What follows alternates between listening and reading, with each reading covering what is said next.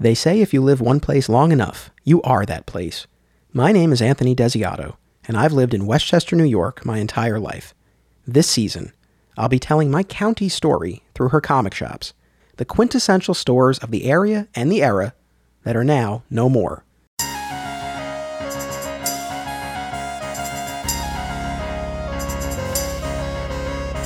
If you like what you hear, please consider joining the My Comic Shop History Patreon page.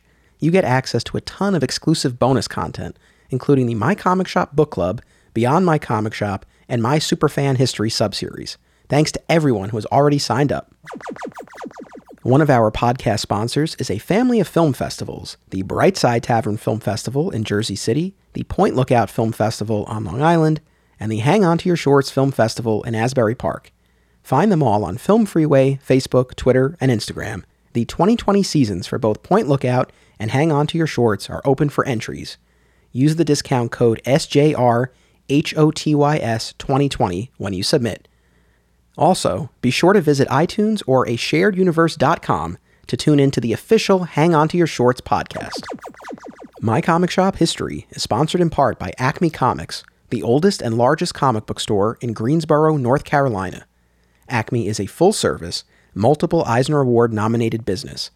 Visit them when traveling or online now at acmecomics.com. And be sure to follow store manager Jermaine Exum on Twitter at Lord Retail and tune in Tuesday evenings for his early new release comics reviews.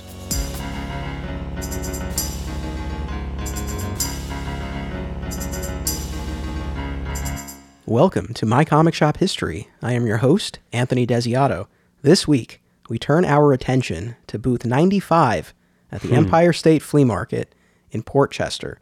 Booth 95, of course, was Jay's Comics, run by the one and only Jay Mizell. For this episode, I'm very pleased to welcome to the recording studio here today former Jay's Comics customer, Jonathan Baylis. Hey, how's it going? Thank you so much for doing this. It's been like two years that we've been trying to set this up, and we I- finally got you here. It's true. Well, I was very upset that I was not in the documentary. so, you know, I was like, now, here, so here's a question. So you say it's booth 95. Is that the booth that he ended at? That's the one he ended at. That's when he ended. Because, I mean, so I was born in the Bronx. Uh, I came to Westchester in 1977. I was four years old.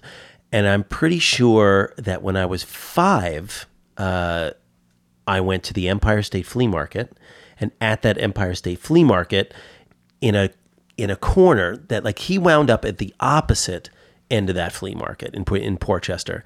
Uh, but when I started, he was you know he was in a different corner, and it was and it wasn't just Jay. Did did I forget? Did you guys talk about his original partner at all? no, not for the documentary. Not for the documentary, but you know about But it. I know he had. Yeah, he, there was an, there was a partner original. Yeah, Yeah, so it was Jay and Shelly, and uh, my mom liked Shelly because he super friendly, boisterous guy, also from the Bronx, like you know, like my mom. And then there was Jay, and Jay, you know, was this like, you know, little angry Jewish guy. You know, like if you, you know, I mean, it's a comic book shop, and if you touch the comics he he would get very upset. you know, he's like, "What? You know, if, if you bend it, you buy it. If you rip it, you know, whatever." but that said, he was um, he was a teacher. So uh, on the flip side, as you know, grumbly as as he was, or curmudgeonly as his outward presence, inside, you know, he is a great human being and a teacher, and you know, really wanted. Uh, kids to read these comics and and grow with these comics. And I just happened upon that booth uh, at exactly the right time. Like I had, cu- had come come away from you know my my safe place uh, back, back home. I was in this new place Harrison New York going to this going to this flea market. And here was this guy that was selling comic books. And, you know, the only place I saw comic books before was in like a newsstand in a bodega, uh, you know, and I learned how to read by my mom putting Spider Man comics in, in front of me. Uh, but Jay would have these bags of like, it was probably 10 comics, and it was probably like 10 beat up, you know, comics that nobody bought or whatever, uh, you know, shoved in a dollar bag but that bag was like magic to me, right? You know, like I remember, you know, some of my first Jack Kirby comics were in there. There was, I remember the Demon. There was a lot of horror stuff. Like I wonder if I was just attracted to horror books, and that's and that's what I chose. Like maybe there was a superhero bag and a horror bag. I don't quite remember, but it was uh, the Demon and Tales of the Unexpected and House of Mystery. And there were these like big hundred page specials, and you know, I just remember, you know, going there and flipping through all those dollar bins and you know buy you know buying these books and you know voraciously reading them and you know like any comic shop seeing older comics on the wall uh, you know like you do in a like a regular storefront. For him it was a booth. It was you know like a like a booth in a in a flea market but he still had comics up. And i remember uh, really desiring uh, some of those books on uh, on the wall, and you know, I think when I got older, I did buy them.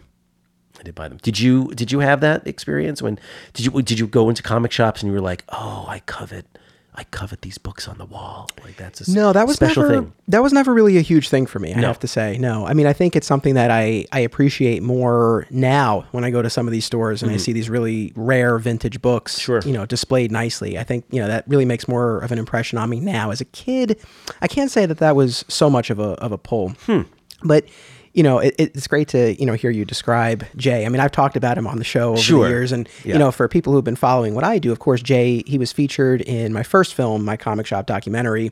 Uh, he had his own little segment called The Jay Show. Mm. And then, of course, he was the subject of the spin off short by Spoon, the Jay Mizell story, Right. which chronicled his final days at the Empire State Flea Market. Yes. So, you know, again, he ran this booth from 1978 until 2013 Yeah. when the market closed. So 35 years he spent there. Uh, it, it- you know, it's great to hear you describe. I was them. literally there every one of those years. Well, so you know that's the, so one of the reasons I've been really looking forward to speaking with you Yeah. is this episode on Jay's Comics in this season on Westchester's comic shop history Yeah. is a little little bit of an outlier for me because all the other stores that I've been talking about are stores that I shopped at Right. either on a weekly basis Yeah. or on a more casual basis. Jay's Comics was a little bit different because I met Jay through alternate realities. Right, Um, by right, the right, right. time I started uh, working at alternate realities, which was 2002, Jay had this routine where he would come in. I mean, like clockwork, Mondays and Thursdays. Occasionally, he would miss uh, miss a day if he had a doctor's appointment or Right, something. But he would usually try to plan around that. Like he was there pretty much without fail. Mondays and Thursdays, he would come in. He would have lunch with the store's owner, Steve Odo. Right, right. And uh, you know, if there were books that he needed for customers, he would try to get them from Steve, and you know, they would just Yeah, kind of told me he sit and chat. Yeah, like he had this great routine, and that's where I met him. So I knew Jay through his visits to alternate realities, and then it was honestly a few years after that where a few of us took a field trip to the Empire State Flea Market, Mm. and and finally, you know, uh, saw him at the booth, Oh, saw him in his element. Uh, and pretty much any of my other visits to the booth over the years Mm. would be just to, to visit him, uh, just you know, on a social basis. And how how long would those visits last? maybe about an hour Mm-hmm. or so. Interesting. And uh, and then of course I you know go back to, to film for the documentary. So and while I was there, I would almost always try to buy something. But again, my point being, I wasn't really there primarily as a customer. Right. So I'm so curious to learn what it was like to be a regular customer at Jay's Comics. So, I mean, it it I want to say uh, like anything in life. I mean, it evolved over the years. I mean, I was just a kid, and my mom is you know maybe slightly a bit of a bit of a collector, uh, hoarder, if you want to be nice, if you don't want to be nice about it. Uh, you know, she you know was very good at going to flea markets, finding good deals, buying a lot of stuff, and she knew that I uh, knew how to be respectful to Jay and to Jay's booth, and Jay would allow me to hang out there. Uh, and it was so it wasn't like I would just go get a couple of books and then and then leave. I would sit there for a while, and this was for years. This was for years. So it was like this, you know, just this thing that I did, uh, and you know, and I would be, you know, eh, there were, you know, a, like any store, you know, a ton of long boxes, and I would flip through the long boxes. Now, one of the things you notice when you go into Jay's booth is that you know there's a there's an old timey classic sense to him. Uh, w- you know, in, in 1978, he was not selling all those posters. You know, like he Oh yeah, the movie posters. yeah, yeah, that was that. That was something that happened later. Like you know, it was just comics. It was just comics and comics related things when I started. But he always played. Uh, it used to be cassettes, and then it you know then it moved on to CDs. But it was always uh, you know jazz standard classics. I mean, you know, he he he loved all the standards and uh, Broadway shows. You know, he you know he had a real he had a really good taste for uh, for for good old music. And um, but but one thing that he did have since the beginning, he always had photographs. He had photographs and and uh, and autographs to go along with those photographs. And so he was just really into movies and movie history, and that is something that from from day one. I mean, you know, I I was a you know a very nerdy kid, a bullied kid, and so I had, you know, I had comics and I had television, and those were my friends basically. So you know, being a kid in New York in the 70s and 80s in front of a TV that only had like, you know, five channels, they would only show classic movies, you know, all the all the time. It's classic movies. So I know, you know, I know a lot of, you know, a lot of classic movies. And so Jay and I, even though we were decades apart, we spoke the same language and you know we were we were both jewish and we had you know family from new york and of the Hebraic persuasion. As Uh, says. so, of hebraic yeah uh, you know whenever um, you know whenever i would leave uh, jay's jay's booth you know he would tend to say zygazant you know uh, go with god right like that's uh he that told is- me go in health. um There was always some debate whether he was whether he was, I mean, was Yiddish, accurate. Yiddish is that way. Okay. I think Yiddish is that way. You know, depending how how you say it. But I, yeah, I always I always thought it was uh, go with God. But I mean, like he's not a godly kind of guy. uh, you know, I think he probably puts the Rangers above God. Uh, you know, but. Um, uh, you know, yeah, I, I I think he probably would mean it like uh, you know, have good health. Right. It's like isn't, but I, I believe it means like go with God. It's like, it's like isn't, but uh, but yeah, we spoke the same language of, of of comics and classic movies, and I and you know I really liked it, and I think he he really liked that about me. And as I grew older and wanted to read in you know instead of just buying these like dollar bags and I want I wanted to read the same book every month um, he would start to put books aside for me you know like a you know I think everyone you know everyone who goes to a comic sh- uh, comic shop regularly has their own pull list right? Like that's, Sure. that's just a standard thing. And you know when I went away to sleepaway camp for you know like a couple of years in a row I think that's when that started. Like he would put the books aside for me and my parents would come pick them up and they would send them to me and you know so like and then I after that I just became it just became a regular thing where you know I would go to Jay's and you know he you know he would have all my books for me and you know over time I think my visits became less and less as I got older, but he oh but he always kept the book. So like, you know, instead of every week I got a little bag, it would be every couple of months I got a big I got a bigger bag. Or I went away to college and then, you know, I would get three or four bags, but he always kept it for me and I, you know, and I always always paid him. But uh but my visits also grew longer as well. I think when I uh, when I got a car and could drive, you know, on the weekend, you know, there wasn't, you know, there, there, there, there was no internet. There was no, you know, the the kind of entertainment that pe- people have today. You know, they didn't they didn't have when I was a kid. And I would I would just go to visit Jay, and I would, you know, he would have like two stools in there, and like I would sit on one of the stools, and you know, but he would also use it like a like a break. He would trust me enough that uh, you know he'd go to the bathroom, he'd get a soda, he'd always bring a soda back for me. Uh, you know, he'd get get something to eat, and you know we would we would just sit there and talk. And you know, I I knew the business, so if people were asking like how much this was and how much that was, uh, you know, I could I could tell them. And uh, yeah, I felt we had a very close uh, familial relationship to the point that you know you know, I would come home from college and, you know, I would see him, you know, what used to be like a, like a handshake and a I I would give him like a kiss on the cheek and a big hug. And, uh, you know, I really, I really love, love Jay. Uh, and, you know, even when he, his, you know, his store closed in the flea market, I would go to the, go to his house and his, his garage, uh, you know, to see him. Like it was, you know, it's more, I mean, like, eh, I mean, at this point, Jay is getting me books that I barely have an interest in reading anymore, but I just wanted to keep the relationship going. I mean, the guy's getting me Hulk. Like I haven't read a Hulk book, in, you know, I don't know how long, but it's like you know, if Jay's getting me the Hulk, I'm going to buy the Hulk. I mean, did you ever like literally fill out a pull list, or was this just him pulling the stuff that he knew you wanted or thought you oh, wanted? Oh no, no, oh no, no, no, no. I'm, I, I know, I'm an I, anal guy in in the collector Okay. respect. And So this oh, was like a formal pull oh list no, no, no. Oh yeah, typed, you know, printed. Uh, all right. Yeah, yeah, yeah. that you brought to him. that I that I brought that I brought like because he wouldn't be typing.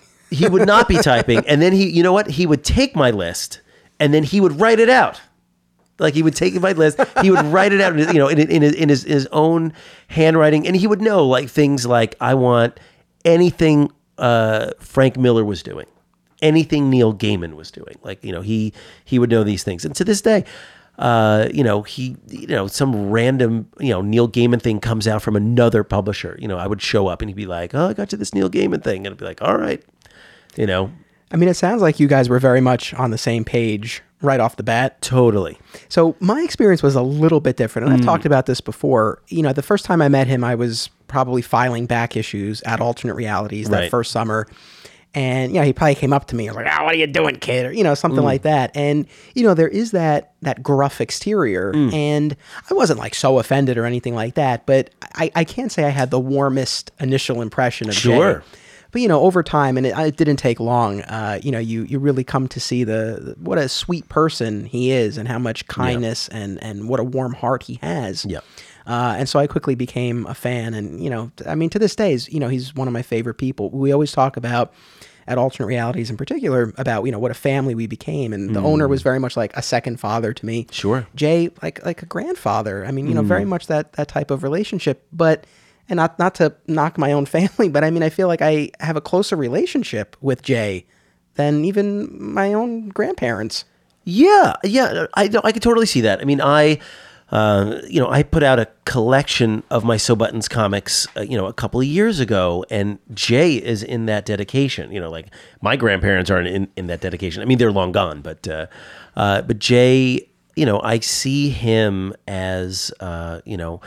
Um, you know his my my dad was not into comics my dad took me to you know every every great movie i saw as a kid but he he was not into comics. And you know maybe my mom was a little bit but i think i was definitely a loner in just the the true knowledge of comics the history of comics you know all all this kind of stuff. So jay became that uh that sort of comics mentor figure uh you know in you know in in my childhood. So yeah he's totally like a you know like another dad uh you know a, a dad of comics. So he would recommend things to you? He would he would recommend things. I mean i you know i was just i was very knowledgeable about what was going on and and then you know as i got older my my tastes went a little more uh, independent. So you know i'm not sure he he always kn- knew the th- the things that i you know, things that i was interested in but uh, I mean, but he certainly knew that I was really into all that Vertigo stuff and and and and Sandman and uh, but he yeah he he was he's he's classic in in knowing all the all the old Marvel and DC DC stuff. Uh, you know, he like I don't know if he you know if he's ever read a Harvey Pekar book or an, or any kind of an autobio comic other than what I would give him if he's even read what I've given him. Like I you know like I like I don't know that he's read my stuff. I don't you know I've given it to him, but I don't know that he's read it. And that was one of my questions Yeah. actually, because you know you are a comic book creator. You do this Sure. autobiographical comics, Yeah. so buttons, right? And I, Yeah, so. I was curious if you showed it to him and what uh, what reaction he had. uh, you know, I showed him. I think I I gave him little.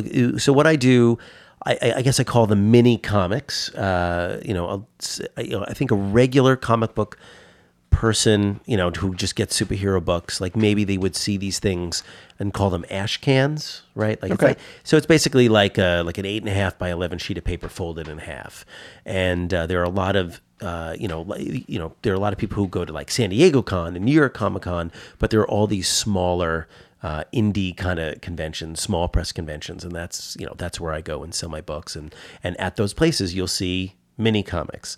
So you know, so I would give him some of my mini comics, um, and you know, I don't, I, I, I don't know if he ever really had a, had a response to them, but I gave him the book, and I'm pretty sure that he was affected by seeing the dedication in that book. So that uh, you know that I know touched him, and it touched me that he w- was touched. So you know, I don't know that he then went on and read the whole book, but but you know, I know that he was he was touched by the dedication. So uh, yeah, I, you know, I don't know if that's his thing. I mean, I think I think he, you know, even as an older guy, he still liked a good superhero book. Yeah. You know, Well, I mean, you've already touched on this, but yes, he, you know, he he is he's still with us. You know, very Yeah. much, uh, you know, a man out of time, and Yeah. his tastes, whether we're talking about movies or music or comics, run very much, you know, to the classics, uh, and he's very specific about that. It's funny you mentioned at the top, you're, you're, you're mad that you weren't in the documentary. yeah, you know, it's it's the sort of thing where it's like, you know, I was limited. You know, I had to rely on Jay in terms of you know. I know. I can't believe he didn't bring me. And it's up. the sort of thing, Literally, like- his oldest customer on the planet. Yeah, it's like Jay, like who, like who are the customers I should talk to? I don't know. You know, so it was very much that. So the, the customers who ended up in the movie, they, Yeah. they were they're in there because they happened to be at the booth while we were filming. Like nothing was set up in advance yeah, yeah. because it's kind of tough. You know, I asked him too about like any former students because again, he was the social studies teacher in Harlem for for decades. Mm. Yeah. You know, and it would have been I would have loved you know to talk to a former student of his, uh, but you know it was just it was a little hard to get that information out of him. So it certainly was nothing. I don't personal. know that. yeah, I don't know that he. I don't know that he's that. You know that kind of guy, right? Like if he didn't think of me, uh, I mean, whatever. I'm like, I don't know if tooting my own horn is the right expression, but like, you know, if he didn't think of me, I mean, I don't. I, I was never aware of him. Uh, ever t- ha- talking about his students or, or or you know telling me that like oh yeah like this student contacted him or that student contacted him you know he you know i don't know that he like he was i don't know that he loved that job. Like you know like he he did that job and i think he even quit before he could get like the maximum hmm. retirement or pension or whatever. You know i think he at just one point he was just like i'm done. Because you know i mean i can't imagine what it would have been like trying to be a teacher in new york city and like a new york city that you know like New York City was tough in the 70s and 80s. Like it was that was a that was a really that was a really tough time. I mean this the the, the money was not coming into the city. People were leaving the city. I mean that's the whole reason I even went to the Portchester market is because you know every, you know everyone like me left the Bronx and moved to Westchester. So you know I don't uh, yeah I don't I don't know that that that was like his favorite job. But I mean, but Yeah, I get that sense as well. But but you know, but there's something about him that is is teacherly, right? Like you know, like that's uh, he like he want he wants to teach and he he likes kids learning, which I think is probably why we probably talked more about movies and music more than comics in that booth. Like you know, like I bought my comics. I mean, it was funny. I mean, eh, towards uh, towards those last years, like you know, like I said, like when I went to college, and I, you know, I really didn't go didn't go back to Westchester you know, very much when I, when I went back when I moved to into the city.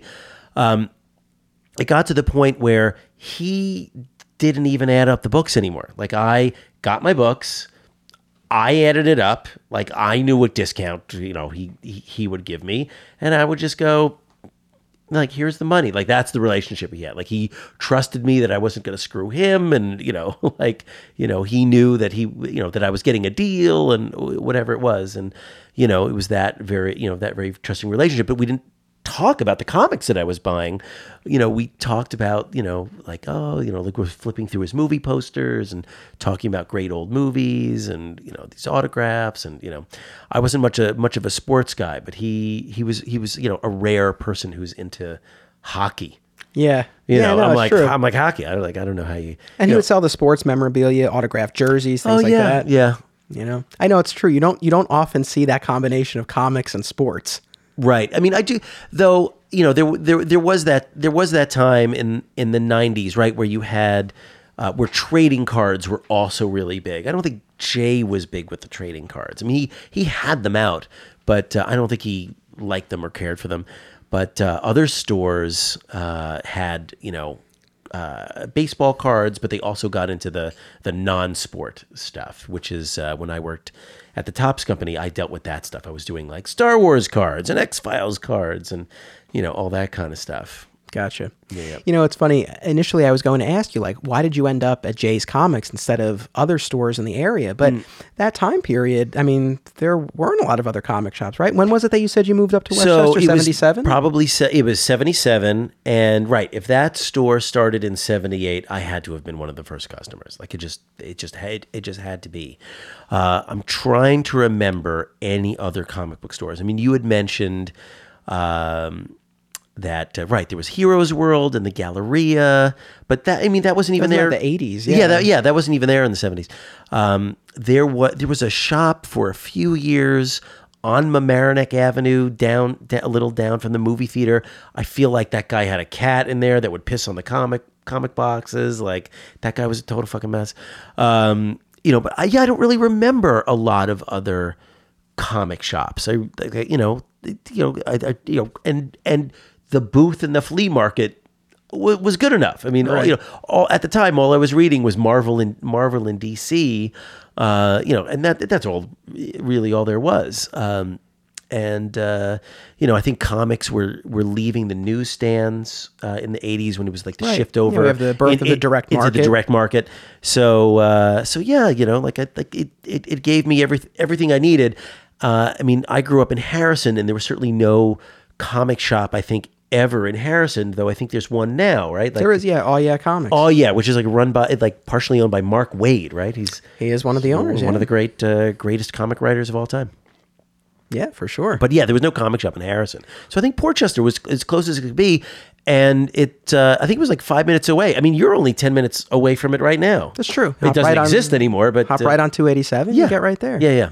Yeah, for sure. I mean, once other comic book specialty shops started opening in the area, you know, we, we talked about this beforehand off mic, but. Yeah. I know you you explored them. But was there any temptation to have one of those stores be your regular spot, or was it always going to be Jay? It was always going to be Jay. It was. I mean, like, like I said. I mean, Jay is like a like a family member. I mean, I think even, um, you know, like he enjoyed talking, you know, talking to my mom. Like I'd be there for like an hour, two hours, but then my mom would show up, and then they, you know, they would talk. And my my dad doesn't. My dad doesn't talk very much, but like even they would talk. You know, like they. Yeah, I you know, met they- your parents at uh, one of the film festivals. Oh yeah, I, I- the yeah. I sent them to the screening. I sent Yeah. them to the screening. No, it was so I was so glad that they came. Yeah. Well, yeah. They. I mean, they are. They're extremely supportive people. They will. They will go at anything. I mean, to this day, I feel like since my dad, uh, my brother and I, we were. You know, we we were in the in the band and uh, we're in in dramas and plays and all that stuff. You know, they spent a lot. You know, a lot of their life going to all these. You know, high school shows and concerts and stuff. My parents still go to like high school other kids high school concerts like you know it's like up you know uh they're putting on phantom of the opera in nyack I, got- I gotta go see that i gotta go i hear it's very good it's very good um but uh, you know i mentioned that like oh there's a documentary about jay well they, oh, they gotta go to that of course they gotta go to that so I gotta say, it's you know I've made four documentaries now. They've all gotten into festivals and stuff, which is nice. By Spoon is the only one that's won. It won Best Documentary twice. Yeah. and you know, and I don't say that to toot my own horn. I mean, Jay, as far as documentary subjects go, that's a, that's a guy you can't ask for much no more. no though i though I, it's it's funny i've never heard him say that by spoon thing I've never, I never heard by spoon. I was like, by spoon? What is by spoon? I don't know what that is. Yeah, well, as you saw in the, in Yeah. the movie and specifically the bloopers, he doesn't even really know where that comes from. That's but- funny. Yeah. Yeah. Um, but yeah, no, I mean, he was a fantastic subject. It's funny though. So, you know, someone listening to this might be wondering, well, you're doing an episode on Jay's comics. Where's Jay? Right. So I I tried valiantly, I think, Yeah. to have Jay on the podcast in season one of Uh. my comic shop history, and you know, it, it was a little tough to really get him to focus on on what we were doing. And honestly, I, I should have known what I was getting myself into because Would he not talk into the mic or he wouldn't talk into the mic, Yeah, and, yeah, you know. And also, it was, it was so weird. Like, despite you know n- being very familiar with radio, like, and I really just I was like, it's just like a radio show. Like, we're just doing a radio show. Hmm. but I think he had a hard time wrapping his head around what exactly we were doing. And yes, it was hard to get him to like l- literally focus on the microphone Hmm. and then just kind of focus on our conversation. I, I I don't know. I don't know. But Oh, you should try again. well, but so, but again, I shouldn't have been surprised because when I when I filmed him for the documentary, you know, there there are a few moments in the film where you see footage of the sit down interview that we did in his hmm. living room. We filmed that for I don't know three four hours. I mean, it was the better part of of a day that I hmm. spent, and only a few little snippets made it in. I got much better footage just on the spot in action at the booth, like Yeah. sitting him down Yeah. and like putting him on the spot and pointing a camera at him and not moving. It, you know, I got some good material, but really where the gold came was just kind of following him around. Yeah. You know, and so In that in that little booth. that's I think that's more Yeah, yeah. conducive to uh, to really getting some great Jay content. So so that was one piece of why he's not here now. Yeah.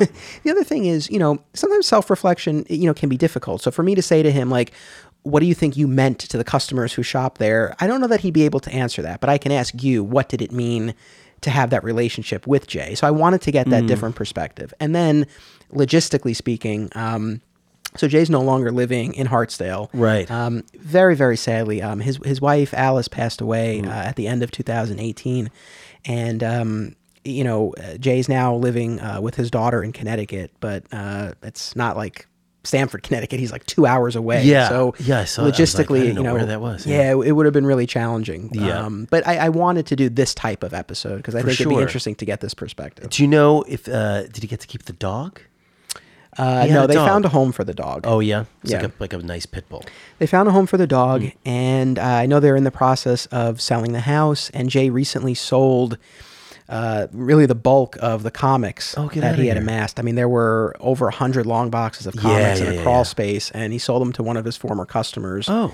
Um, and there was, you know, there was some really good stuff. He had, just as an example, like the Frank Miller Daredevil run. Like there were certain issues Oh, he had like twenty copies of. Yeah, yeah, yeah, yeah. So we were joking about it. It's like here's Jay Mizell coming. He could come along and like control the the value, the market value of these comics because he like con- controls a good bulk of the supply. yeah, yeah, yeah. It's very interesting. How funny. Uh, but so you know, Jay is you know still with us, but not living one town over uh, anymore. So, Yeah. you know, Oh, sadly, a- I don't know how frequently we'll see him over you know. Yeah, I don't years. know. I mean, uh, you know, I you know, I think in the past few years because I had a I had a, I had a kid three years ago, and uh, yeah, that really put a damper on you know, like like I basically forced my parents to come to me in the city. Like it's, you know, it's just sort of like everything is about the kid's schedule. So I would get to see Jay once, twice a year tops, uh, you know, at at his house, and he would just call me every once in a while. He would go, "All right, Jonathan, you know the." the you know these bags is too many bags too many bags kid. You gotta gotta come up here. And uh, i was like oh okay you know like I'll, I'll i'll i'll figure it out. I'll figure it out jay. You know my kid will take a nap and i'll just zoom zoom up to westchester. So i saw him a, a few times at, at that space. And you know it's it's kind of funny right? Like he opens up a garage door and it's like you know it's like the booth. in the winter right it's bigger than the booth. It's even it's bigger than the booth. Uh, but uh, but right it's still pretty enclosed. But uh, yeah, I'm I, I'm a little yeah a little surprised and and and sad that I haven't heard from him in a while. But now I know I know why that is. Uh, so you know, I guess does that mean that. Uh, uh, has he did he contact any of his customers like the like you know because like there are customers who had pull lists so you know that still kept pull lists but maybe they're like me maybe maybe they kept it going just to keep the relationship going didn't really need the books uh, books as much Yeah, I, I don't know offhand, but I, I do know even prior to Alice's passing, he was planning, and I think he actually did close his diamond account. So he did get to the point where Oh, wow. uh, he was he was not because again you know the the market closed in 2013 and Yeah, he yeah, moved everything as you said to his garage. Uh, and, and was still operating, uh, but he got to a point where you know I think people were coming. So few people were coming, and it was so infrequent uh, that he finally did get to the point where he was going to throw in the towel. I, I wow. believe he did actually close his diamond account. So Oh, wow. I don't know if he let everybody know. I, I assume he did, but I'm not 100% sure. Oh yeah, he did not let me know. Did not let me know. Interesting. Yeah. Yeah, I don't know. And I, and and you know, you could you you could think about you could think about that uh, in a couple of different ways. Like, you know, because I know I know how I feel about Jay and I know how Jay feels about me when we are together. But, you know, I don't know if um uh, right. Like if for for him to call me, would that mean that we were close? That he was calling me, or does it mean that we're closer because he didn't want to call me? You know, and I, you know, I think Jay Jay is a complicated man with a complicated family history. Sure. Uh, so I think there's a little bit of that, that that goes on with him when it comes to, you know, having having relationships with with other people. Yeah. No, this is I mean this is true. So, you know, for for listeners of this podcast who saw Jay in either of the documentaries, you know, you know what he's like. You know, for those who haven't, you know, we've been describing him and uh, doing some impressions. Yeah. Uh, but I mean, Jay is this like larger than life character. You don't meet many people like him. I can't imagine many customers at the booth, anyone who spent more than a few minutes with him, easily forgetting him. I feel like he's someone who, re- who stays with you. He makes an impression. Yeah, yeah. I mean, yeah, and sometimes literally because he would like smack your smack your hand if you're like bending bending the cover of a comic book. Meanwhile, he's not gentle himself with the books, which is funny. He it is funny. It is funny, you know, because uh, right, like I like I know in stores in New York, right, like you will have people like I used. I remember when I was working for HBO. Uh, you know, near HBO Studios down the street was a shop called Cosmic Comics, uh, and you would go in, and every Wednesday, which of course is Comic Book Day, uh, you know, you would see people, and there would be fifty copies of, let's say, an issue of Spider Man, and they would be thumbing through every single one of those issues to find the one that was more mint than all the other ones. You know, Jay, you know, had a paper bag and he would take the books and, and you know, with these like sausage thumbs, like, you know, like shove the book in the, you know, in the paper bag. And, you know, and I, uh, I like that. You know, it's like this this because mixture of you know reverence because you have reverence for these comics, but also like you know they are just just pieces of paper that you read, and you know, uh, you know, a lot of people throw it away. I think when I when I interned at Marvel in '94, uh, I was on, you know, as an intern, we were on like the comp list. And so every week, and it was during the peak of 94, that was that peak time where people, everybody was selling comics on the street, you know, like it was just crazy. They were just printing crap just because, you know, there were speculators were insane. And uh, so you would get this stack of books every week, a stack of books, a stack of books. And you would just kind of go like, ugh, like comics, worth nothing. It's like they're worthless, you know, and uh, and you wind up just focusing on the ones that you that you like and that you that you really care about, and and comics become special again in that way, you know. But like it's it's funny. So yeah, Jay, yeah, he would just take those books and he would just like shove them in a shove them in a bag, some paper bag you know, and really tight in there too. Like, you know, like all of my bags, you know, and he would keep those bags. Like sometimes he would, because the one that he would write my name on, it would say John B. Uh, you know, there would be like 20 books shoved in there and he'd take out the 20, put it in a new bag, but he would keep the old bag. And I'm telling you, some of those bags were so worn and ripped from like him storing my comics in there for for year for years. You know, it it was hilarious. I would just say, Jay, he's like, give me a new bag. this is ridiculous. You got you know like got all these bags. Give me a new bag. But uh, yeah, no, he was, he was he was funny that way. Jay, I, at the so when you met Jay, he had probably stopped smoking at that point.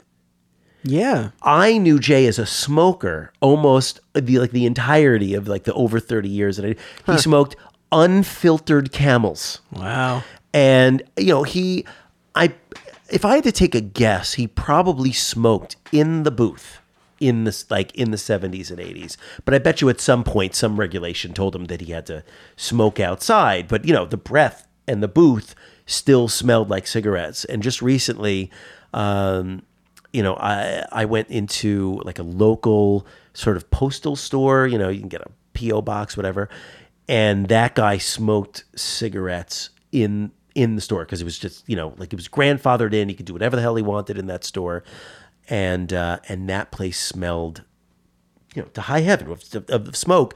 And I was like, that's what Jay's comic smelled like. Paper and smoke. like, and interesting. cigarettes. yeah. So the cigarette smell, uh, not being uh, all that delicate with the books themselves. Yeah.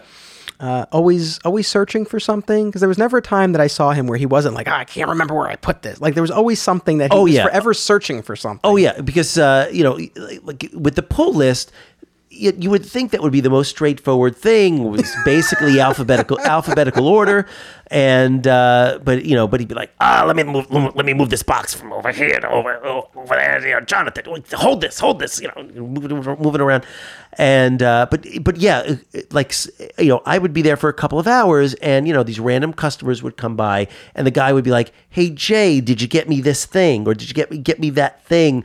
And then like it would be like a half hour process of him trying to like find this thing, you know. And I mean, he would he would almost always find it, uh, but. Uh, but it was yeah he was he was very he was very funny that way uh, the other thing was that i think he he did not have maybe the best system in the world of putting together uh, everyone's pull list which is why he would go to alternate realities right like you know like you know i i would be gone for you know 3 to 6 months at a time and you know i'd have a run of you know like oh here's hellblazer you know 141 142 144 140 you know like hey what happened to 143 you know so you know he would write he would write it down he goes jonathan you don't come often enough you know Well, that's the thing too. It's Yeah. not like he had you know a great filing system or like Hates one, computers. one notebook or anything like that. It's like Yeah. scraps of paper. Yeah. that he would just write stuff down on. right he would, right there were scraps of paper but at least the pull list was in a binder like i always knew to go to the binder and it's funny because i would be almost be afraid uh, to cancel a book sometimes because like he would have ordered it from Diamond, you know, two months previous or three months previous. So I would like sneak the book and I'd be like, all right, I don't want, you know, like, I don't want Web of Spider Man anymore. You know, like, like, cancel Web of Spider Man, you know. But uh, yeah, a, a very, very unorganized. And, you know, he, he was always trying to push. He goes, he goes, oh, wait, wait, you like, you like King Kong? I got I got a photo of Fay Wray. I got a photo. photo of Fay Wray. She's beautiful. Beautiful. Veronica Lake.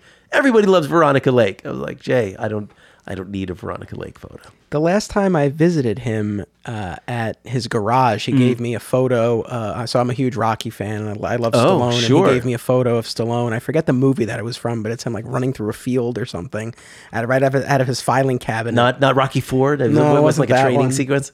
It wasn't that one. That's funny. But so you know, uh, so you said the movie posters weren't part of the booth originally. No, I mean he always had photos, but then eventually, but then you know, I think when I went away to college, right, he had a box, you know, like a like a Like a- post, a milk- like a milk crate. a milk crate, and they were like these reduced posters, and I never really understood.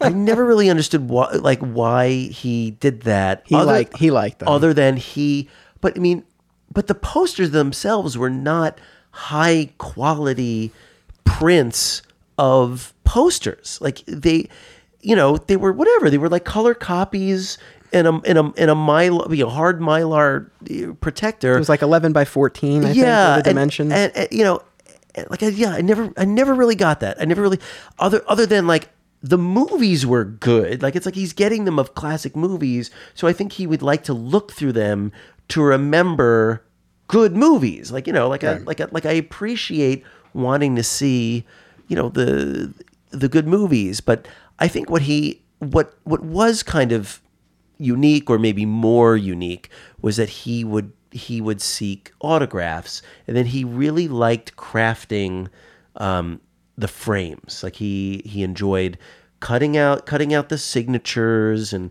making special mats and like he really liked putting together the frame. I think that for him that was there was something artistic about it that, that that he could do. And so he, he you know you would see in the booth he you know it would be whatever like a picture of mickey mantle you know, and the, and the picture was like a cheap picture, but but he would have, you know, he would go to a, an auction or something and get the get random signatures, like oh Mickey Mantle signed some contract or something, and cut up the Mickey Mantle's signature, and then would you know, do a die cut mat and you know put it in there next to the picture, and he, yeah, he he loved doing that. He loved doing that. I'm pretty sure I bought my dad, you know, a couple of you know Jay framed photos of uh, of like Ebbets Field, you know, Oh, nice. for the Brooklyn Dodgers because you know he knew, you know, my dad was a big uh, he grew up in Brooklyn, was a Brooklyn Dodgers fan, uh, you know, so yeah, I I'm pretty sure I bought a couple of those frames for you know for my parents. Yeah, I didn't know so much about the frames, but you know, certainly Yeah. the movie posters and you know, when the time came for the final move out when the market Mm. was closing. So, you know, I was there filming a piece of it, but I actually did help as well.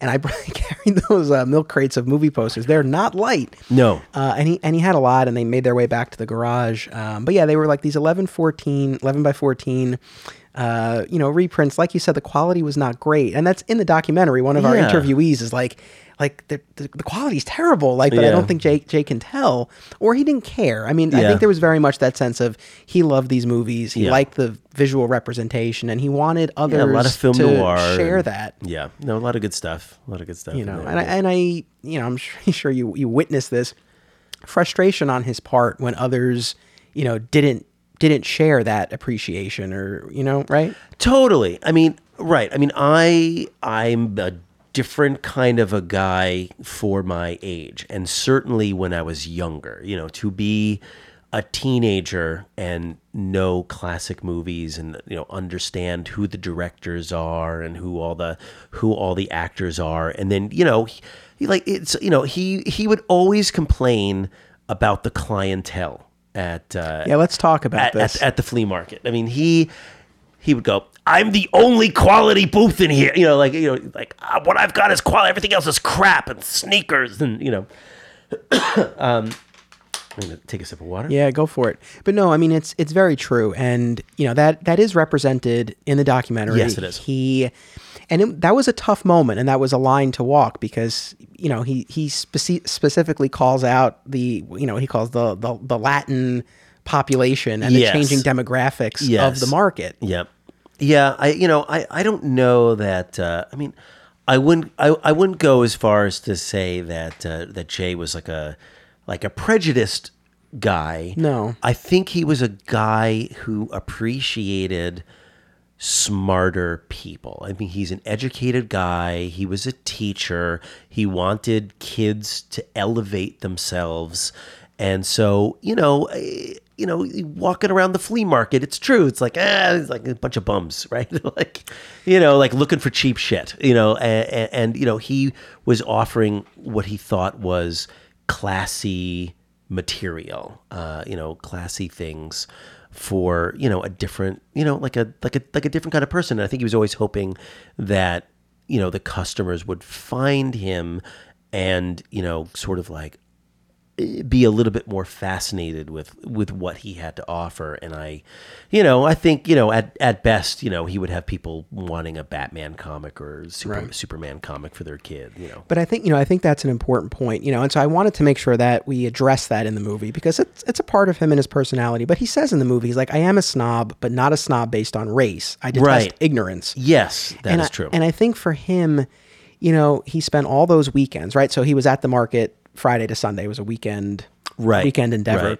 And so he would see all of these customers in the market either passing his booth by entirely Right. or stopping, as he would say, like sticking their hands in everything and then walking away.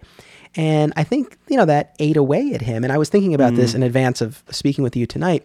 You know, at alternate realities, we would inevitably have people who came in and just browsed, right? But it didn't happen all the time. Like we were next to a couple of restaurants. So sometimes like on a Friday night, a family would come in. You could kind of get the sense they're probably not going to buy anything. They're looking to kill time until mm-hmm. a table opens up. But I would say, you know, the vast, vast majority of people coming in were either our like regular customers or semi-regulars. They were usually there to buy something. But for Jay, you know, being in that flea market environment where you're getting a lot of people coming in who are not necessarily like anyone who stepped foot into the comic mm. shop, again, typically would buy something for the most part. But you have people coming into that market Right. for anything. So I think seeing all of those people passing him by, I think it kind of eats away at you. It's so funny. You know what? I have never. All of a sudden, I'm in therapy.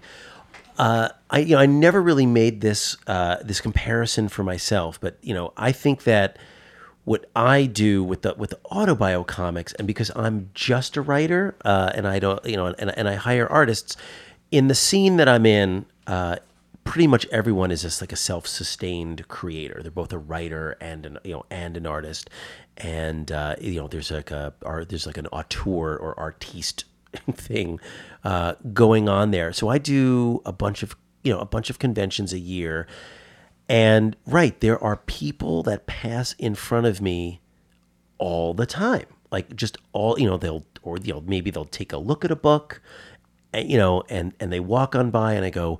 Why wouldn't they want to take a look at it a little while longer? Why wouldn't they want to pick one up? Why wouldn't they want to flip through it? Like, you know, and and you know on right on on that le- and, and it drives me crazy and it's just one weekend you know Yeah. a couple of weekends a year for jay to experience that every single weekend yeah i don't know but i mean maybe you know i think jay, you know jay was a guy that had i think that guy had a certain amount of uh, anger and passion about him as a a- as a New Yorker, and it was more like a like a venting tool that he would that he would Right. grumble about this. I don't get no respect. Like that no, right? Uh, I don't get any respect.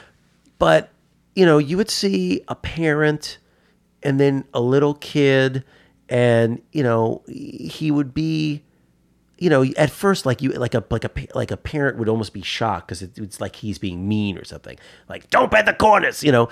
And but like the second that the kid listened and like respected uh, what he said, and you know, was actually looking at it with interest, Jay would I would see Jay give comics away. Yes, he did, for sure. All the time, Jay would give comics away, especially to little kids, especially to little kids. And you know, he, you know, that was uh, that was a big, warm, soft spot, and and probably, you know, by seeing that over the years, as, as I matured as a person, you know, I just got to see, you know, what a, you know, I got to see the like what a three dimensional human being looks like. You know, it's like Jay was a was a fully formed, you know, character uh, to me, not just you know, not just uh, a guy in a store. You know, like the Jay was a Jay was a, a a real human being with all kinds of facets to him.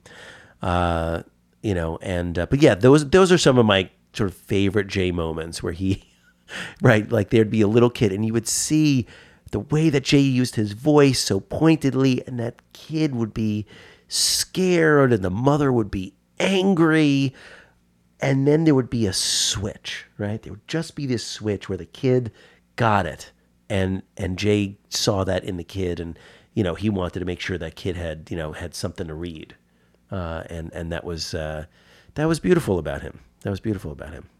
No, I mean that's that's well said, and it's very true. I mean, you know, you could see him slap someone's hand away from a book Yeah. and yell and curse at someone, Yeah. but but also being incredibly, you know, kind and generous, and like you said, giving someone a comic and things like that. you Yeah. know. So he definitely did have those. Does Yeah, I know. Well, but uh, in the past, in the past tense, in the sense that the booth isn't there anymore, Exactly. the The bus- garage. the So, business isn't there. You know, Jay, the comics retailer, Yeah. is is a thing of the past. Yes. You know, Yeah, yeah, yeah. how how if at all? Because maybe the answer is he didn't. Did he change over the years?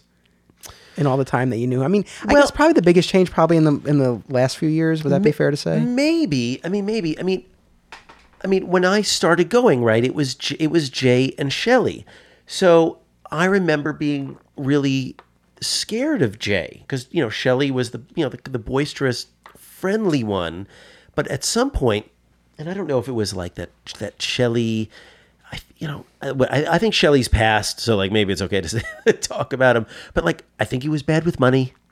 like, I think he, you know, and, and I, I think things did not work out for him in life. And you know, he, it was Jay's. It became Jay's booth, and I remember uh, being like, "All right, I'll still go." Um, you know, if it if it's just Jay, but it was that it, it, it was then that you know Jay saw that uh, that I was loyal to the booth, loyal to him, and, you know, and that business that that something warmed up, and so for it, it was a more of a, a personal change that you know that that I noticed this other other dimension to him. But as far as like you know, did he change from someone who you know would slap your hand away to not slap your hand away? Like no, like that. You know, I, I think he was very like very consistent. Uh, I mean, he had some. Uh, he had some health scares, I think, because of the the the, the smoking of unfiltered.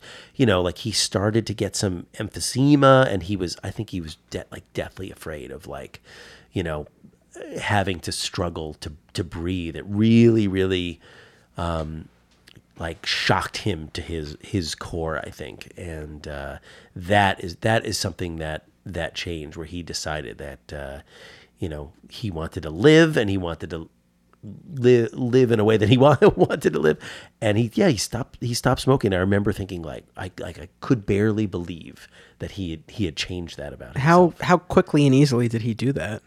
I feel like I feel like it was the I I feel like he went to a doctor. The doctor said you're going to get emphysema and you know like you ever seen a guy with emphysema you ever see a guy breathe at the at the end you know like is that what you want i think it was very quick i i do think it was very quick i think you know maybe there were other periods where where he was like oh yeah i'm like i'm thinking about thinking about quitting but i think when it was really serious uh, I think it was. I think it was like that. He was like, "I am not going to go go out like that," and he stopped. And that was, yeah, that was a, that was a big surprise. Did you ever drive with him? With him driving? I don't, I don't recall. I, you know, I feel like going out with him to take a, take a box to his car was as close as I ever got to driving with. I can't imagine what that was like. Did you drive with Jay? I filmed him while while he was driving. So was he like a was he was he one of these people that like screams at all the all the cars on the road? Yeah, there was a little bit of that, but the thing that surprised me most, the guy's got a bit of a lead foot. He was going fast. Oh yeah. Yeah, this was from oh, Hartsdale to the booth on Oh, 287, yeah. and I was demon? You know, and I'm I'm you know sitting sideways like with the camera, and I'm like, please don't let us get like, uh, please let us get there safely. My dad is like that. I don't know why. I you know like and he was always like that. Yeah. The guy drives guy drives into my you know into the into the driveway at the house and there's a tree there. And ev- almost every time you think he's going a little too fast he's gonna hit that fucking tree. And he, he never does but like like Yeah. I'm like one of these days you're gonna hit that tree. But uh, yeah I don't know uh, yeah I, I, I yeah I could I could see that. I could see that about Jay like driving driving really fast. I don't know if that's a New Yorkie thing at all. Like you know like Jay you know Jay Jay's from the Lower East Side you Yeah. know like so you know that's the other thing you know when I I went to NYU and then after NYU I you know I I, I lived on the Lower East Side, and so we would even, you know, he would reminisce about that. Like, you know, he'd be like, "Oh, how's this street? How's that street?" Go, "Like, it's there, you know, street's still there. Katz's, Russ and Daughters." Uh, another characteristic of Jay, self-described luddite, famously averse to technology. Mm. I assume this is something you observed at at, uh, at the booth. Yeah, I mean, I feel like you know, like he he would have a phone at the booth, and you know, you you could try to like you could try to call him, but he really had to be there, and he had to want to want to pick up, and it took him many. I think it took him a lot of years to get an answering machine, and I'm pretty sure he did not really know how to use it. You know, like he he used it more as like a screener than a than an actual machine to like you know re- rewind back. And you know i wanted to be able to keep touch with him once email was a thing and he was like ah, he's like ah you know i don't like i don't want th- i don't want that email and I, you know i don't want that and and i was like jay you know you have uh, you have a good collection of books like i was you know uh, like i was one of the first first people i feel that like really adopted eBay as a place to get like back issues that no one could find, right?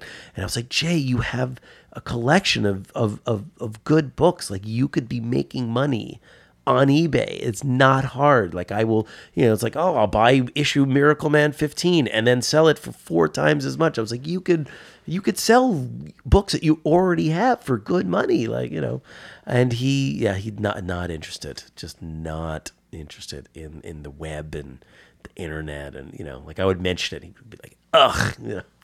Yeah, he he you know was and remains very critical and dismissive. I think of a lot of modern life and modern society. He does, he's I mean he's been very vocal about the fact that he doesn't like a lot about our world today. You know, and remains very much that man out of time. Yeah, yeah, uh, yeah. I mean, right. It totally matches with the fact that his interests are in you know in older music and uh, in and and older movies. But you know, I don't know. I want to be like uh, th- that guy's right. That guy's right. You know, movies stink, television stinks. You know. Uh, I mean, you know, you could say that sure. There's a, you know, there's a, maybe there's a, he missed a golden age between you know Sopranos and Breaking Bad or something. But uh, you know, uh, he I don't I don't think he's missed much, and and the and the discourse that is uh, that is out there on social media. I can't imagine there's anything that, of, of any interest to him. True. Although whatsoever. surprisingly, you know, he does have a Facebook profile. He hasn't done anything with it in a He long does? time. He does. Again, he's not been active in a very, very long time. Yeah. But there was a period where he he was like he would write a birthday message or he would comment on a photo or a post. It wasn't all the time, but it was occasional, and it was like I can't even. it was amazing to like see like one notification from Jay Mizell. It's like what? I can't even. I can't even imagine it. I can't imagine. You know, so he he dabbled at least a little bit, but uh, Yeah. again didn't I'm get, sure it held didn't him get no- very far. Yeah, I'm sure he had no no. He looked looked at that for five minutes and was like, "What is the point?" Yeah. You know, he's it's interesting. Again, I don't feel like you meet many people like him. Certainly not anymore. And you know, we're in a time now of, you know, uh, of political correctness and you know, there's a lot to be said of course for being respectful of of others and of different uh, you know, backgrounds and perspectives that people have, but there's also something to be said. I mean, there's something very refreshing about a Jay Mizell type personality who you never know what's going to come out of his mouth. Yeah, I I love a curmudgeon, and I don't I don't know I don't know why I don't know why. I mean, I don't know if it's because I'm conditioned to love a curmudgeon because of Jay Mizell. You know, Ah, like Jay yeah. Jay is my first curmudgeon. Uh, but uh, you know, I do love brassy people. I, I like people who, you know, speak their mind, uh, and you know, right that are that are not quite uh, PC. You know, like I, I listen to Howard Stern every morning, and you know, have for twenty years.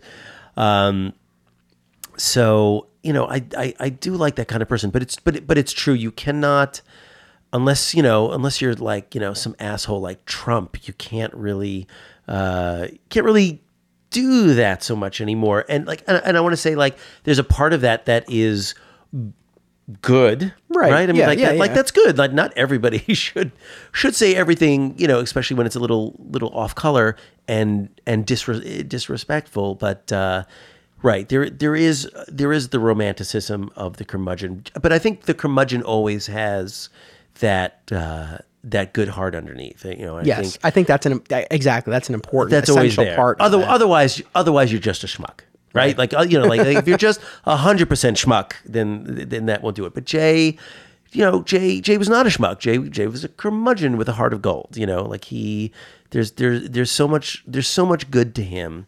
Um, you know, and uh, you know he was not disrespectful to to people. He was respectful of his space and wanted you to respect his space. And if you did respect his space, he would show you equal respect and and maybe even, you know, leave you with a little something extra. Yes. No, agreed 100%. And, you know, again, whether or not more people should be like Jay, you know, I'm so grateful to have been exposed to him and to that type of personality. Um, I think it just, I don't know, it gives you, uh, you know, you're able to roll with the punches a little bit more when you're used to dealing with someone like Jay. And, you know, one of the things I was going to ask you is like, how, how, how if at all, has, has Jay and your relationship with Jay mm-hmm. shaped your worldview? And, and I think you kind of hit on it, the fact that, you know, you're more open to a curmudgeon Yeah. probably because of him. And I, I feel like I've experienced something similar. I've gone to so many comic shops and so many great retailers who I've met, but there's always that little part of me that's like hoping to meet like a Jay esque character, and I really haven't. Mm. You know? Yeah, I mean, right, comic shop, right? Because because a lot of the like if you like you watch The Simpsons, right? Like you've got you've got the comic book guy, comic book shop guy, and like that that guy is kind of full full on schmuck, right? Like that, Right, right, like right. That's the- you know like that character, and there's a lot of those characters around. Like I remember going to a bunch of shops in Boston when I, you know, when I was dating somebody there, and uh, a lot, yeah, a lot of those shops were like just these really, really like jerky guys that I was like, oh, there's. I don't think there's a lot of there there. Like I don't think there's a lot. There's, you know, I think that that you know that's who they are. But right, the curmudgeon like Jay, or you know, like I said, like the like the comics the comics that I do are heavily inspired by this guy Harvey Pekar, who's also a famous curmudgeon um, for not only doing his comics, but he would go when Dave Letterman used to have Yep. his show at twelve thirty at night. You know, on uh, on NBC, Harvey would come on and be this sort of you know national curmudgeon. I think Letterman has said that was one of his one of his favorite guests, right? Absolutely, Yeah. because he was he was real. He was a he was a real character, and uh, you're right. Like, and and there were used to be New York used to be a city full of those characters, and you know, like you even look at like Bernie Sanders, right? Like Bernie Sanders is like Larry David and my dad. Like they all come from Brooklyn. They all talk, you know, they all talk the same from Brooklyn and they talk like this and they, you know, they want to, you know, they have a specific feeling about a thing. You know, my, my dad is Larry David, you know, in a, in a, in a lot of ways. Uh, you know, and they're these characters, they're it's not the same. Like now New York is like, you know, I mean, eh, like as much as you know one might be happy that Giuliani cleaned up certain aspects of New York, it did start this like landslide of Disneyfication of the city, and through that you lost so many artists and artist types and you know i think a lot like a lot of these a lot of these people have have have an artist's soul these characters all these characters and you know i think you know like i go to manhattan now you know and that place is as homogenous as almost any suburb now hmm. like you know manhattan I, I feel like manhattan is not special at all the, the way it used to be i Like mean it lost that you know and- sense of character. yeah, and I'm sure people have been saying that for 40 years. You know, like, you know, like you know, they said that you know before I ever moved there. Well, it's funny. Do you watch The Deuce on HBO? That's what my dad was just an extra on the Deuce. Oh, really? Yeah, yeah. He's like, well, because he, he's retired.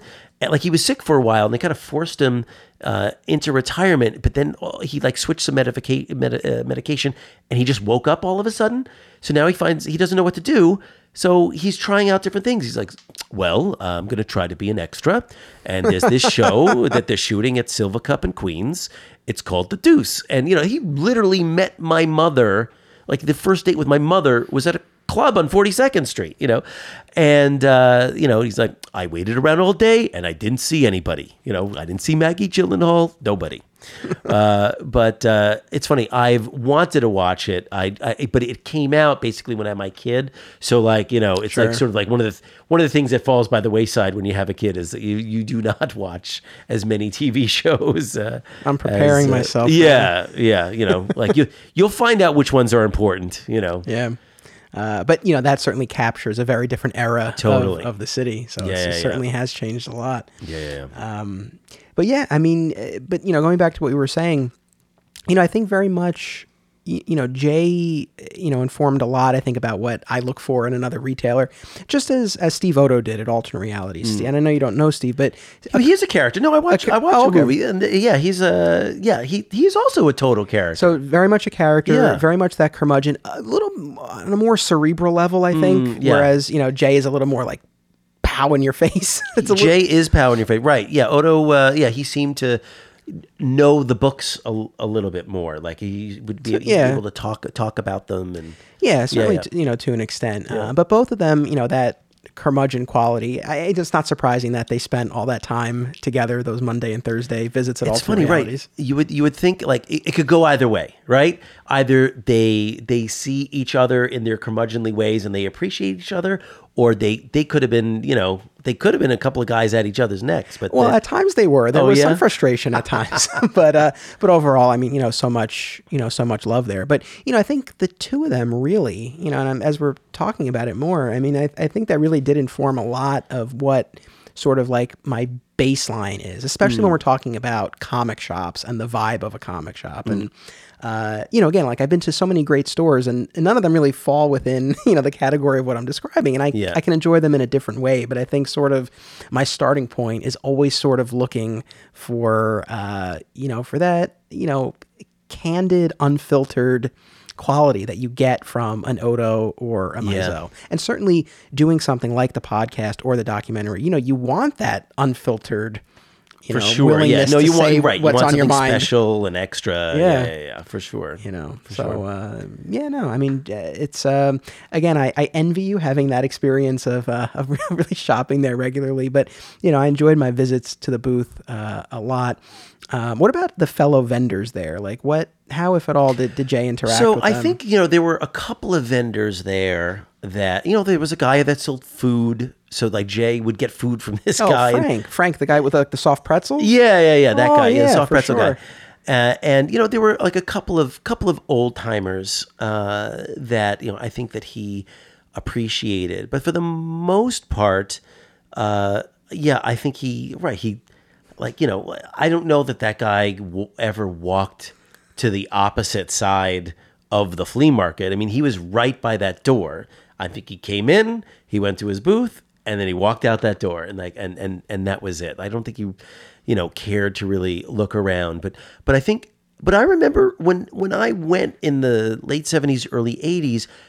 There was a lot more magic there. Like you know, there was more like a, it was more like what a what you think a flea market would be, where you would have and you would have similar characters. Like it would be like there'd be this hippie lady that was an antiquer, and you know, and, and she would have unique items, and it would be really interesting, as opposed to you know just somebody selling you know fake you know Reeboks you know from China.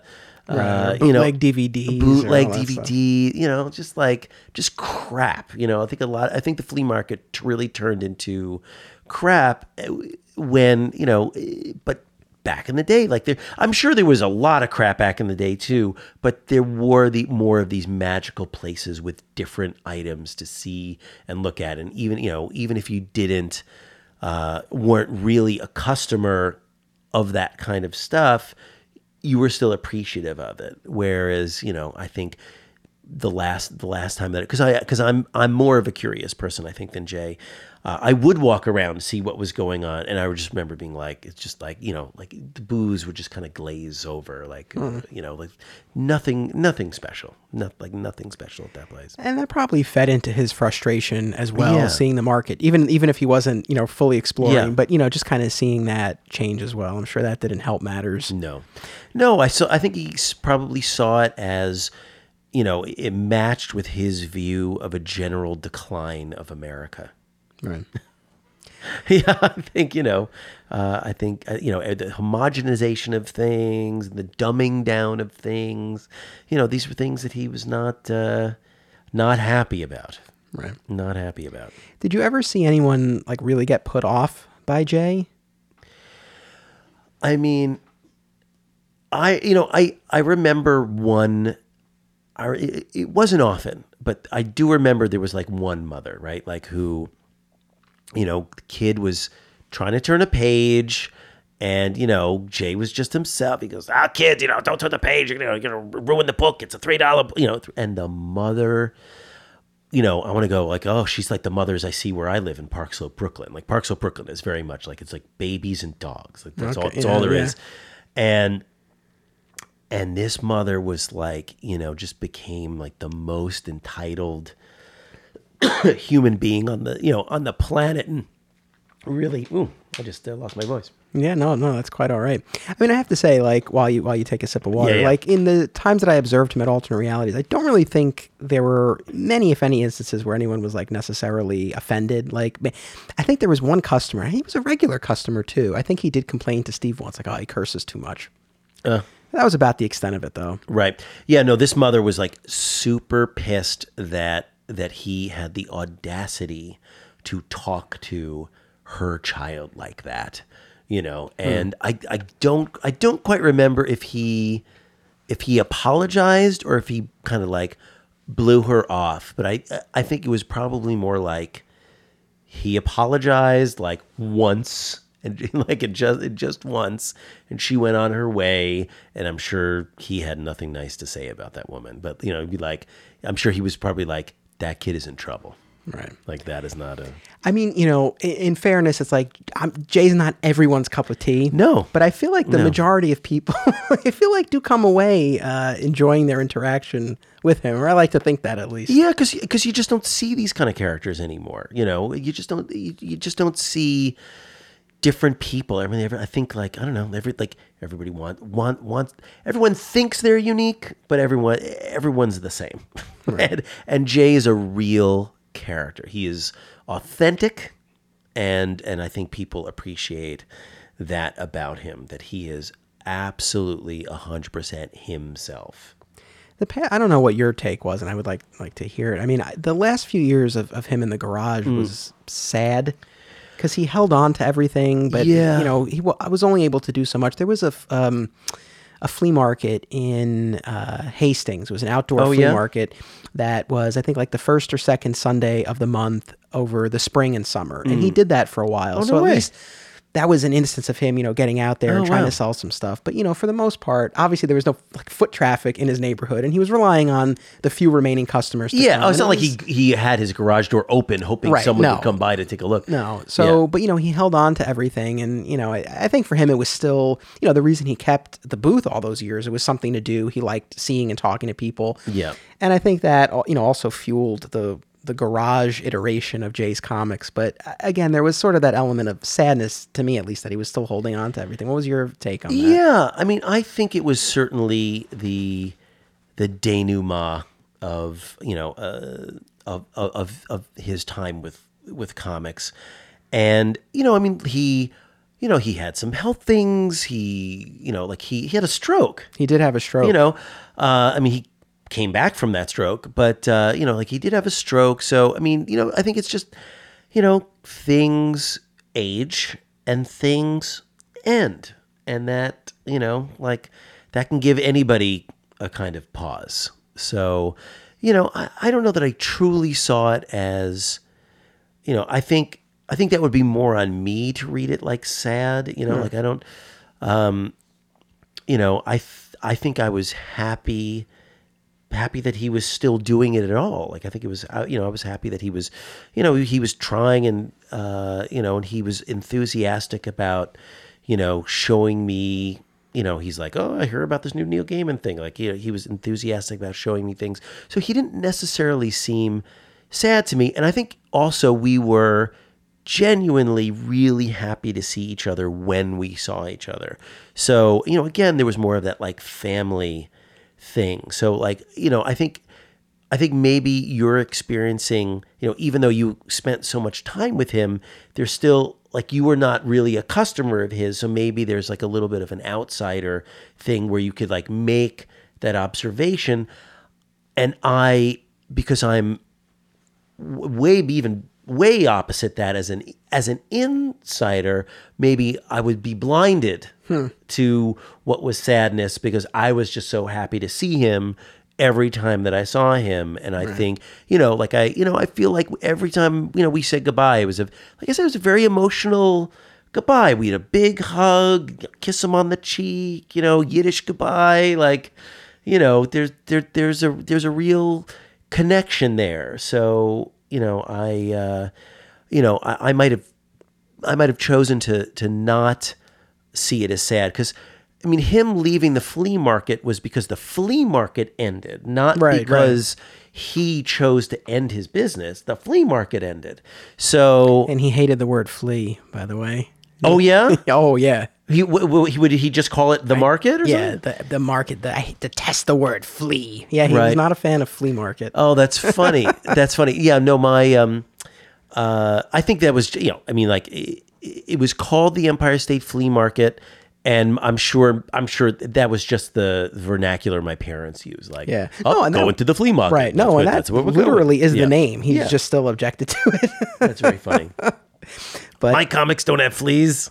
Yeah. But you know, the the past few years, um, you know, he's lost a, a lot. I mean, obviously, his most recently and and the, the biggest loss of all, of course, his, wife. wife, But sure. you know, just his routine. I mean, you know, the the market closed in 2013. Yeah. A couple of years after that, in 2015, alternate realities closed. So Right. That routine of the Monday Thursday lunches yeah, gone yeah, yeah. you know, and then even before Alice passed, you know, he got to the point where you know he closed the diamond account. Mm. You know, now now his wife is gone. He, you know, they're selling the house. He's moved. I mean, it's it's you know been so much change. Yeah. You know, over this period of time, and uh, you know, I you know you live a lot farther away. Uh, you know, from from the house in Yeah, yeah, Hartsdale. yeah. Uh, you know, I was, you know, I've just been one town over in, in White Plains, and you know, I regret not going to visit him at the garage more. I mean, I would go Sure. when I could, and I'm glad that I went the times I did. You know, in retrospect, and I, you know, I guess this is not an uncommon thing. And again, talking about like seeing him as like a grandparent type figure, it's like I wish that I visited more because now that he's two hours away, you know, the, the Right. opportunities to see him are, are are so small now. Yeah, yeah, yeah, yeah. Right. I, I, I, you know, I, I don't know. I don't know if I'll if I'll ever see him again. I don't know. I, you know, that's a that's a sad, tough reality. I mean, you know, I think that with uh, with my child, uh, you know, having been born a couple of years, it's like I, that already took away, you know, uh, one or two of the outer layers of of, of people in my life. Uh, and uh, yeah, so I mean, I it's like I, I I put that kid first. I put my wife first. Um, so you know, he he is absolutely a family member, but I do not know where in my life a two hour trip to visit because a trip to for me a trip to Jay is sitting with him for a few hours. Like that's that is what the trip is. Like I you know if I would go to see, go see Jay I would tell my mom you know like I was home home from college for the weekend and be like all right I'm gonna go see Jay for you know we, short trip to Jay. And she'd be like I'll see you in three hours you know? And and that's that, that's what that's what it was like. Like you know we we spent a lot of time together in that booth. And when I would visit him at the garage it was you know it was no different. I would go into that garage hang out for you know a couple of hours. I made sure that I had you know uh, a lot of time uh, you know on the other side to uh, to spend there. But right yeah now uh, in Connecticut I do not know. I do not know what's going on Yeah, you know, like I said at the top, you know, this episode is a little bit of an outlier. You know, the Hmm. Jay's Comics booth doesn't necessarily occupy the same place in Westchester's comic shop history as Sure. some of these other heavy hitters. But you know, Jay Mizell deserved his due, and I'm glad we've been able to talk about him. Yeah. And uh, you know, before we wind down here, I mean, were there was there anything else you wanted to share? Any stories that you wanted to tell that we didn't get to?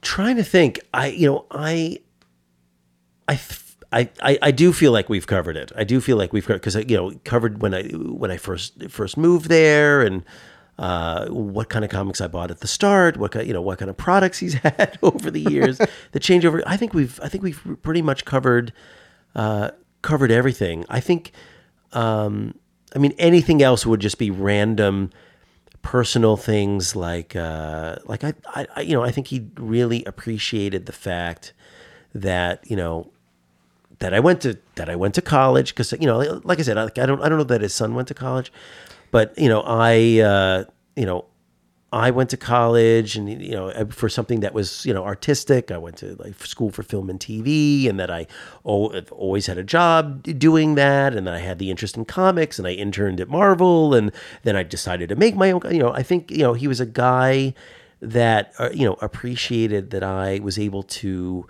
you know achieve some of the things that I you know I think he to be a part that. be a part of something that I enjoyed, you know, enjoyed my whole life and and and and with him. So, you know, I when I I just always look at Jay uh fondly for, you know, more almost more of the personal connections than the comic connections. So anyway, Yeah. No, I mean, I ha- I have to say, in in terms of my visits and even the movie that I made about him, the comics were really the least important part totally. of of the whole piece. Yeah, because he's that kind of unique human being. Yeah. So, to those who were lucky enough to, uh, you know, encounter Jay along the way, uh, you know, you you were very lucky to, to do so. Uh, you know, and and to those who didn't, hopefully, you know, this episode has given a little insight into Jay and his place in Westchester's comic shop history. So. Thank you so much for Oh, being a part of this, uh, and thank you for making the trip up from Hey, Brooklyn no to problem, be no here. problem. I did one remote recording this season with someone out in Seattle. It was the only way to make it happen Oh yeah. and it was it was great. I'm glad we were able to do it. But being able to have this face to face is you know just Yeah, uh, no, that miles better. That works. You got a great setup here. You know, you got the got nice microphones. I did. I, I I did a podcast like a month ago. I think with a guy from Seattle. Funnily, Oh, okay. funnily enough, uh, and uh, and he was by he was by Skype. Skype audio and you know like Lord knows how that thing is going to sound. I have no clue how you know. But here I've got cans on my head. I could hear everything. Yeah, well, that's that's what we strive I, I have more of an accent than I thought I did. No, it's great. It was so great to have you on the show. Thank you for being part of this. Thank you very much. Uh, where can people go to check out your comic? Yes, if you want to visit my comics, they're autobiographical, uh, sometimes funny, sometimes touching. They are called So Buttons, and you can go to sobuttons.com. And so is S O, because I start every story with, So, this is what happened. So, SObuttons.com. You could read some free comics. You could buy some comics. If you're the kind of person that likes comics digitally because you got a small apartment, uh, all my comics are available on Comixology. And uh, yeah, go go read a couple of my comics. Yeah, they're really wonderful stories, so I hope people check them out. Uh, so thank you again. Thank you to everyone for tuning in to this epi- episode. Be sure to come back in two weeks for another new installment. And until then, don't be a flat squirrel.